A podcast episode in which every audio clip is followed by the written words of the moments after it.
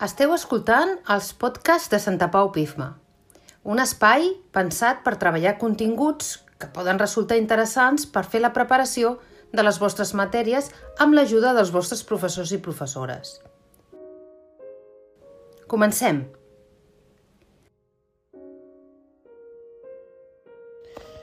La restauración. Segunda parte. La monarquía constitucional.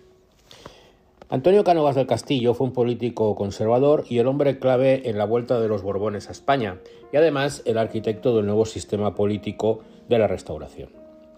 En el año 73 se convirtió en el adalid de la causa del príncipe Alfonso, el hijo de Isabel II, que había sido destronada por la Revolución de 1868. Cánovas quiso forjar la imagen de un futuro rey constitucional, además de un príncipe soldado, y así fue enviado a la Academia Militar de Sandhurst en Inglaterra. A principios de 1874, y aprovechando el cumpleaños del príncipe, Cánovas redactó un texto que Alfonso envió a todos aquellos que le habían felicitado y que se conoce como el Manifiesto de Sandhurst, en el cual se presentaba como el único y legítimo heredero de la corona de España. Planteaba la recuperación de la legalidad constitucional a través de la restauración de la tradición monárquica borbónica que él representaba.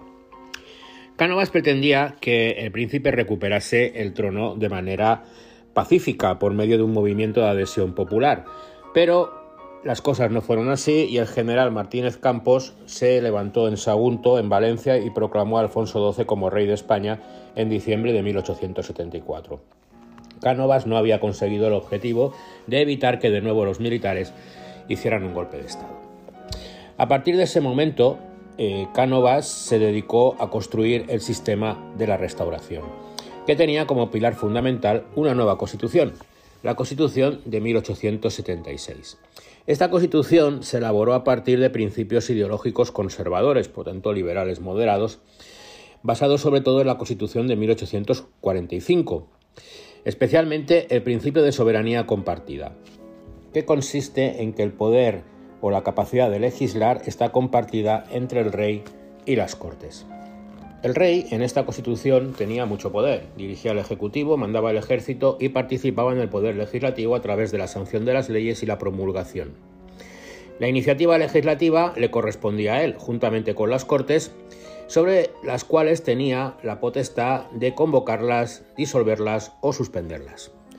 Las Cortes se organizaban de manera bicameral, con un Congreso y un Senado. La persona del rey era jurídicamente inviolable y la responsabilidad política correspondía a los ministros, que eran nombrados y destituidos por el rey.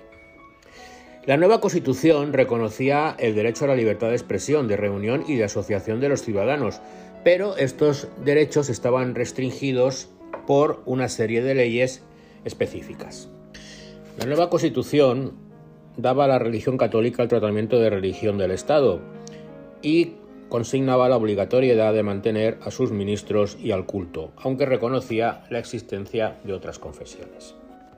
Nada se dice en el texto constitucional sobre el tema del sufragio. Durante la restauración se van a promulgar dos leyes. La primera de 1878 que nos habla de sufragio censitario, es decir, derecho a voto de los varones mayores de 25 años con limitaciones. Esas limitaciones son económicas, hay que demostrar tener propiedades o unos medios suficientes. Y la segunda ley es la de el sufragio universal masculino aprobada en 1890. Derecho a voto de todos los varones a partir de 25 años y con dos años de residencia en el mismo municipio.